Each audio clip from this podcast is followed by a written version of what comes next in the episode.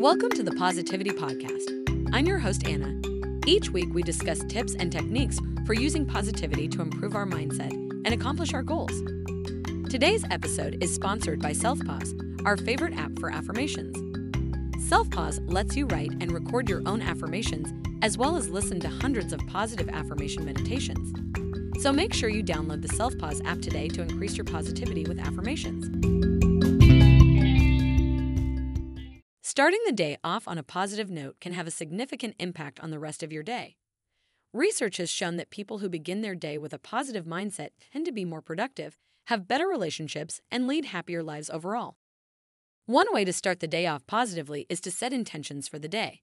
This can be as simple as writing down a few things that you want to accomplish or focusing on a specific aspect of your life that you want to improve. Setting intentions can help to give you a sense of purpose and direction for the day, which can help to boost your motivation and focus. Another way to start the day off positively is to practice gratitude. This can be done by taking a few minutes to reflect on the things in your life that you are grateful for. This could be anything from the people in your life to the simple things like the sun shining or a delicious cup of coffee. Practicing gratitude can help to shift your focus away from negative thoughts and towards the things in your life that bring you joy and happiness. Exercise is also a great way to start the day off positively. Not only does it have physical benefits, but it also has mental and emotional benefits as well. Exercise releases endorphins, which are chemicals in the brain that make you feel happy and energized.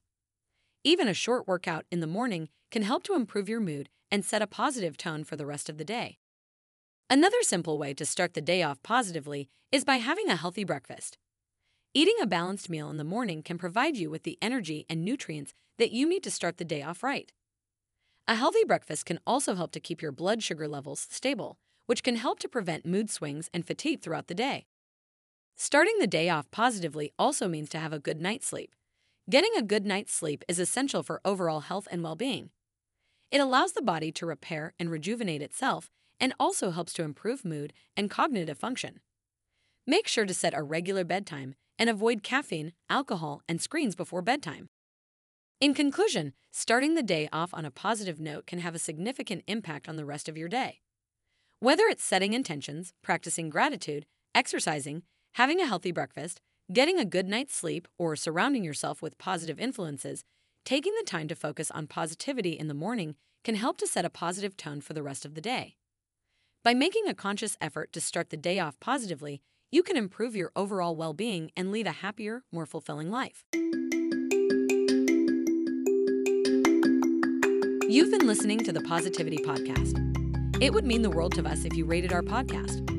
Also, make sure to download the Self Pause Affirmation app to get started with positivity and affirmations.